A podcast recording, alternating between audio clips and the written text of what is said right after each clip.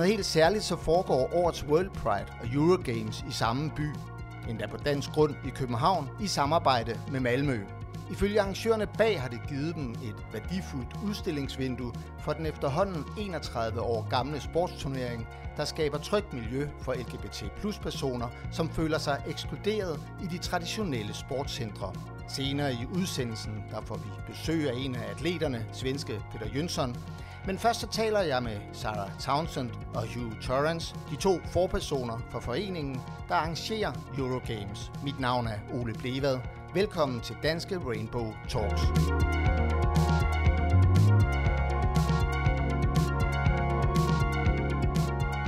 My name is Sarah Townsend, and uh, for the last year, I've been with the EGLSF for seven years now, and the last year in role as co president.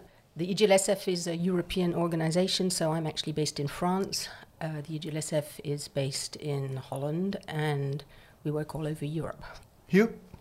Hi, so my name is Hugh Torrance. I uh, represent the member club, uh, Leap Sports Scotland, in EGLSF, and for the past two years I've been the co president uh, of the federation alongside Sarah.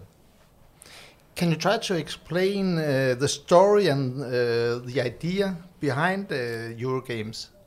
So, um, back in 1989, um, some grassroots sports activists uh, in Europe were really inspired by what they saw from the Gay Games, which had uh, had its inaugural uh, tournament back in, uh, I think, 1984, if I'm right. And uh, they were very inspired by this and um, wanted to do something at a European level.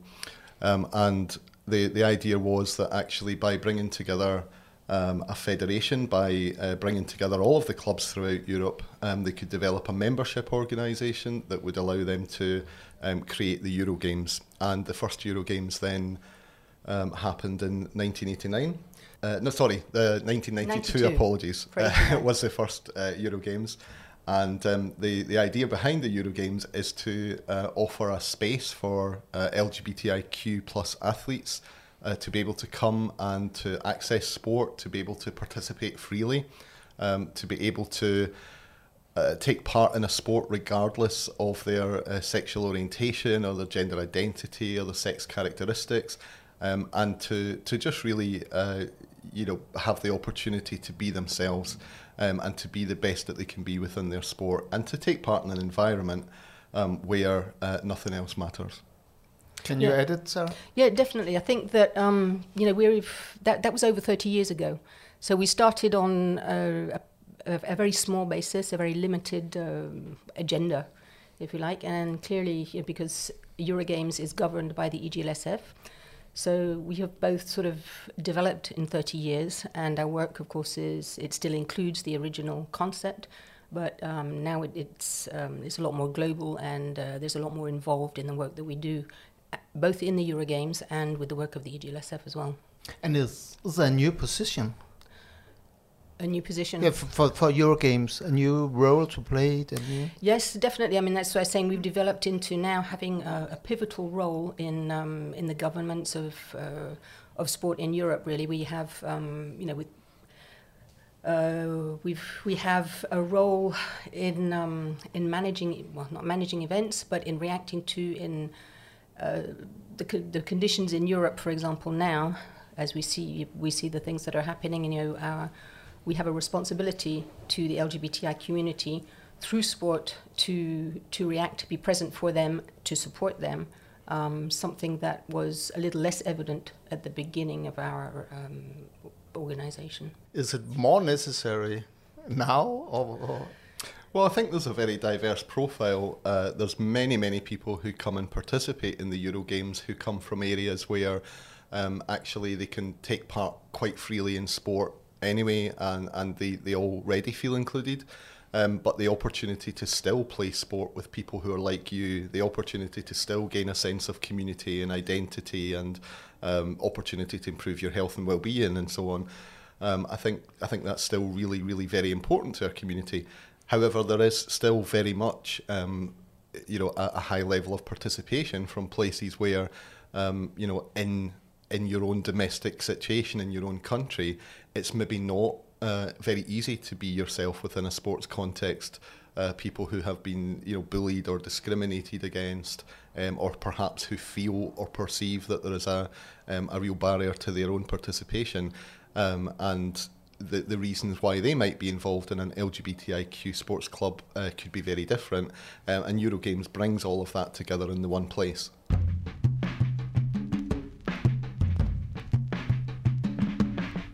You have a lot of sports here. How do you choose uh, the sport, and is it only for LGBTI uh, people? Definitely not. I would say we are um, always hosted by an EGLSF member, so often LGBTQI clubs. Um, but uh, Eurogames has always been open to everybody. As we see, the, you know, the the hashtag "You Are Included" for Copenhagen, it clearly is. Uh, everybody is welcome to come to our events. Um, everybody is local, you know, on the, on a local level as well, and national level. Our clubs um, are usually open to everybody as well. So, it, as Hugh said there, the the idea is the that there's a community. We we sort of have this community spirit in sport, but it's not. Uh, it's definitely not exclusive. Um, we have lots of different profiles in our clubs. And as for the sports themselves, um, then um, if if the club that you run um, has expertise in four or five different sports, then that's usually your starting point. Um, that's the sports that you're going to want to put on because uh, you've got the experts, you've got the the coaches, the infrastructure, the knowledge. Um, but there are also some uh, really popular sports that resonate right across Europe that we always have as a standard in the Euro Games as well. I think maybe seven uh, standard have, yeah. sports, swimming, ballroom dancing, uh, and so on. Um, but then also there are sort of very different kind of uh, local or cultural um, expertise as well. You know, if you come to Scotland, we will absolutely be playing rugby, for example. Um, you know, if you uh, if you go to Finland, you'll absolutely be playing floorball. So it really depends on uh, you know what's popular in the region and and what our own expertise is as well.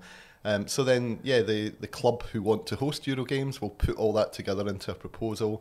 Bring it to the members' assembly, and we'll talk about that and vote and choose for where we want to go and what sports we want to do. Eurogames is open in the fact as well that there's there's no qualifications. It's a it's a competition, but all you need to do to participate is come along. So in the categories we have age categories, we have categories that are open to to to how people define themselves. So you know we we don't well, we, we do have um, in certain sports because um, clearly it's a competition, so we, we have to be governed by governing bodies like uh, FIFA or the athletics because then sometimes in the it's a masters competition, records are broken. We do have uh, some very good performances, so those actually have to abide by the governing body rules mm. um, on a different level because it's participative for everybody. Um, I mean, I think like uh, in Copenhagen, um, we, we're not bound by the binary rules that elite competitive sport is bound by. And I think there's always been quite a good history of doing mixed gender sport and um, kind of participation level um, sport as well. So so kind of grassroots access stuff, um, and and that's been throughout the history of of the Euro Games. Um, and I would say that the Olympics are now catching up with us because uh, we can see that uh, there are new mixed gender activities starting to be uh, promoted and, and uh, participated in at, at, Olympic level as well. So it's definitely a direction um, that we're headed in, and uh, something that we can be proud that we've we've always done. Yeah, and I think I'd add, I mean, the new sports, the fact that we allow host organisations to propose new sports that haven't been in our red books, for example. It, um, for example, I think here we have dodgeball. Dodgeball is a great, you know, example of a sport that's non-gender. So I think we're we're managing to pull sport in that direction as a as an example for everybody else. Can you try to to say uh, uh, whether there's a need for for Euro games? Um, yes, I mean I think as Hugh said, there's a need because um, it's our community. So there's this sort of community, the community spirit, and we we like to sort of uh, just gather together, and uh, it's like any sports club. Uh, so that's on a sort of a personal community level. Uh, there's a need unfortunately still because uh, as we said there are some countries that uh, are much more privileged than others where it's maybe not a, a necessity In some countries, it's still a necessity. Eurogames, for example, almost 10 years ago, we had Eurogames in Budapest. Well, the situation in Budapest is completely different to the situation in clearly in Copenhagen.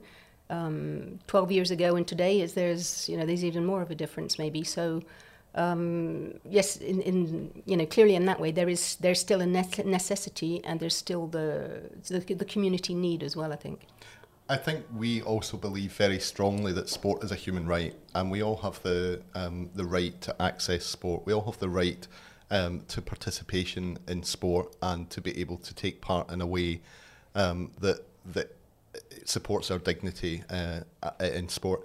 Um, and I think that that that access to sport uh, for people isn't the case right now. You know, not everyone is included in sport. Um, and so to provide spaces where people who don't feel included, um, where you know the Olympic Charter, whilst uh, you know trying to promote sport for everyone, doesn't always succeed in doing so. So it's important for us to still create spaces for people to come, um, and yeah, why shouldn't our community have the opportunity to come together in one huge big celebration um, of identity within sport?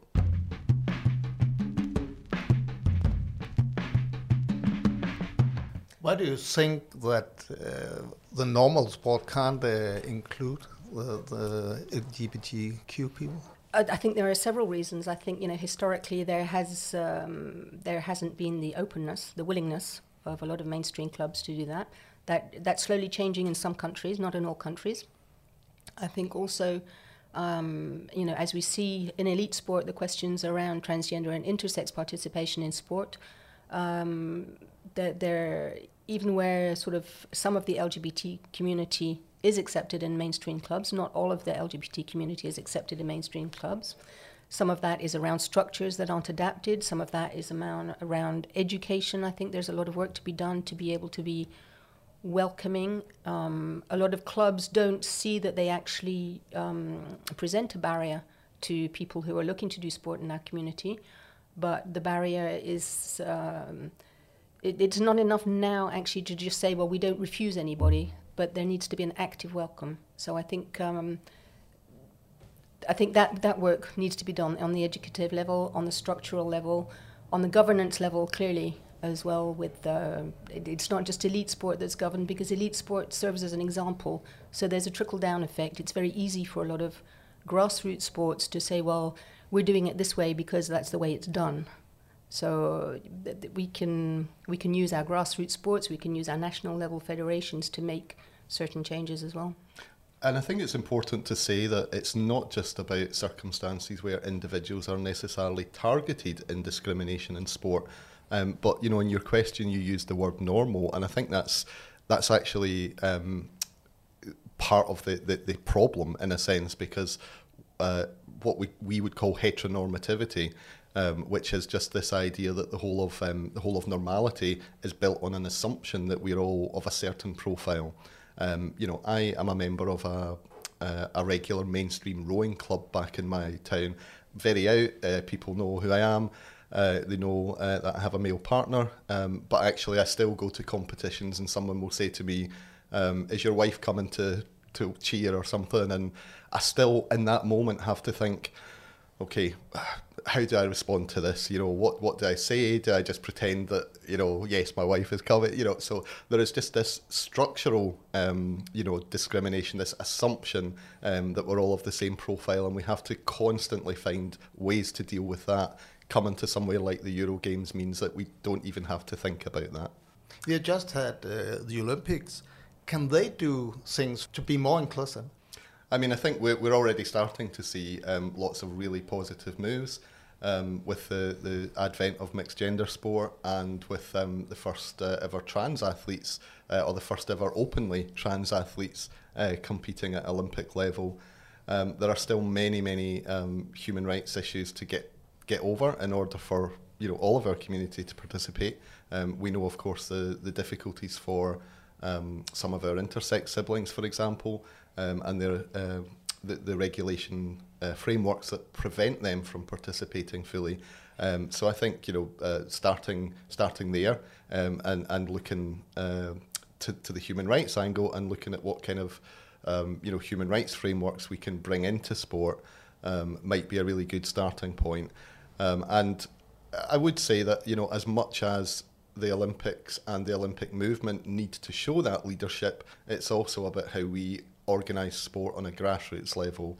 Um, and so we have to work from the bottom up as well as from the top down. Yeah, I was, I was going to add to that. I think that you know the the advances that we've seen this year in the in the Olympics, 180 out uh, competitors. I mean, I would like to think that some of the work that we've been doing for the past 30 years, uh, pushing pushing up, has has made a difference there as well in being in in helping them feel comfortable to to be able to do that. Um, we, we're clearly got a lot more work to do on that front, but I think the advocacy work that we do is uh, definitely have its has its role in elite sport as well.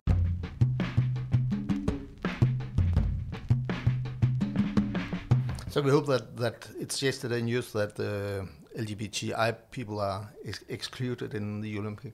Well, we would hope we're going there. I don't think we're there yet. I mm. think uh, because there's, I mean, there, there are physical barriers, there are institutional barriers, there are also personal barriers. You know, maybe you don't feel comfortable enough, sort of doing certain things. So that's there's a perception and there's a reality, and both of those those barriers are very real, both of them. Mm-hmm. And I, I think as well, like just you know, seeing uh, so many people out um, is inspiring. You know, seeing people who are participating at that level who are like me, you know, or who are like other members of my community, um, they're role models. You know, they're people that that will mean that there are many more others inspired to come out um, in in the process of playing sport and um, yeah, hopefully that uh, changes the, the diversity within sport um, right across. In the best world of all, will there be no Eurogames there? Well, that's a very interesting question. So I, you know, I think uh, why shouldn't there be a Euro Games? Even uh, even if we don't uh, have a, a need uh, to, uh, you know, to fight discrimination anymore, I, I don't think that's tomorrow, but I think if, if we do reach that utopia, um, I think why shouldn't there still be a Euro Games? You know, people get together to uh, to compete in sport based upon um, you know sex, based upon age, based upon um, you know geographic profile. We have political sports events, the Commonwealth Games, for for example.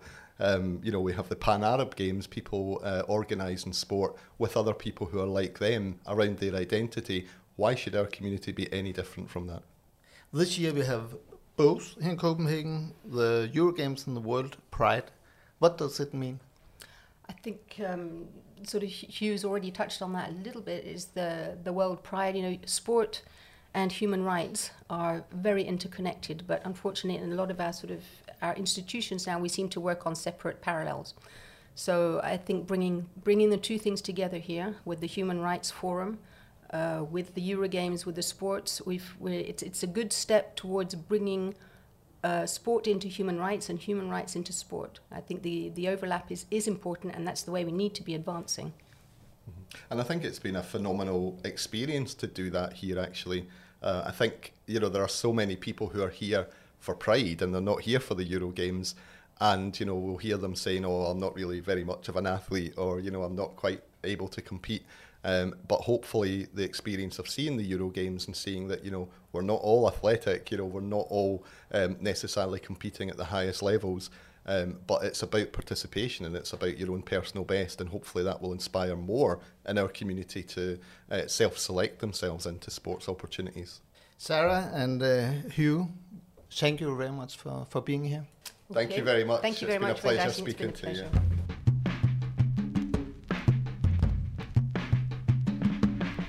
And now it's time to hear from one of the athletes, Peter Jönsson.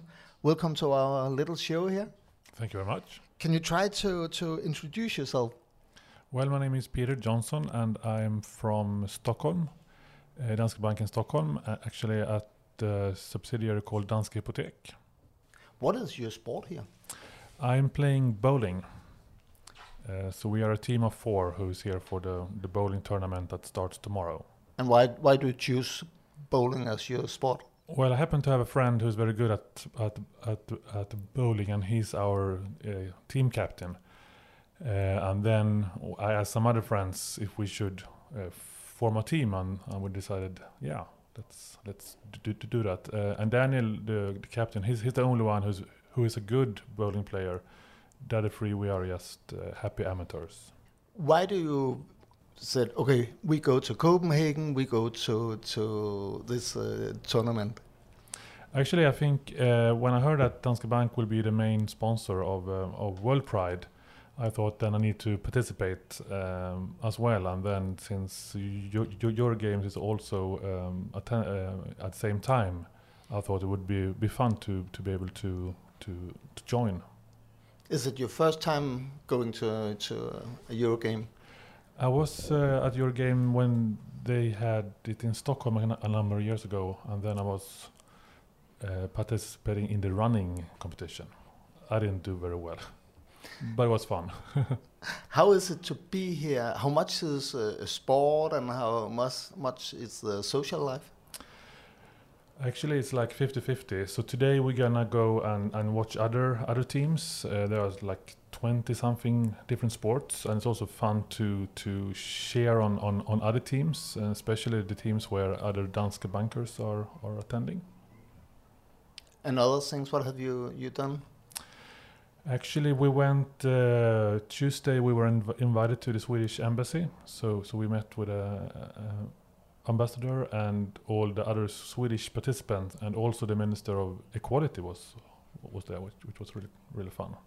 How is it to when when the embassy say, "Hey, we welcome uh, the gay people here"? It's very fun. It, it's very great, and it's also I think it's a very important signal uh, that is sent uh, to to um, to welcome uh, all people and all, and also be, be, be very generous and um, inclusive. And what does it mean? You work in in uh, Danske Bank. What does it mean for you as an employer there that they go and and and make the support to Euro Games? I think it's very, very um, important. It's, it's, it's, very important that everybody work at Danske Bank feels um, included, uh, and um, uh, so I just think it's great, very, very great, and it really makes me proud. I've been at Danske Bank for almost 20 years, so I'm especially proud this year. Is it something you talk about when you leave Stockholm and said, "I'm going to Eurogames? Do you talk with some colleague about it? Definitely, definitely. We have we have a, a lot of support from from from the Swedish branch and also from from Danske Hypotek. What will, what do you think uh, the Eurogames will give you? Well, for me, it's more about getting together. I also think, especially this year with with the with the COVID uh, pandemic, it's important that we come together again. It's important that the bank comes together again, and and um, and sports is the best way, I think, to to actually meet meet each other. And then we have also the the good benefit it's it's after been working from home for a long time for year and a half it's a it's a it's a good reason to get out to to run or to bowl or whatever your sport is it, it's time to to move now to to move on and how important is it to to have a Euro Games, uh, especially for LGBTQ people? I think it's really important because sports is the most inclusive you can think about because everybody is uh, is welcome. Different sports, different abilities. Some are good, some are just for fun. So sports, I think, it's the best way to come together. Okay, Peter Jönsson, thank you very much for being here, and good good luck with your bowling. Thank you very much.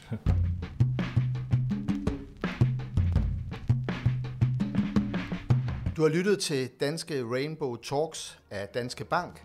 Søren Engelbrecht stod for tilrettelæggelsen og klip. Mit navn er Ole Blevad. Tak fordi du lyttede med.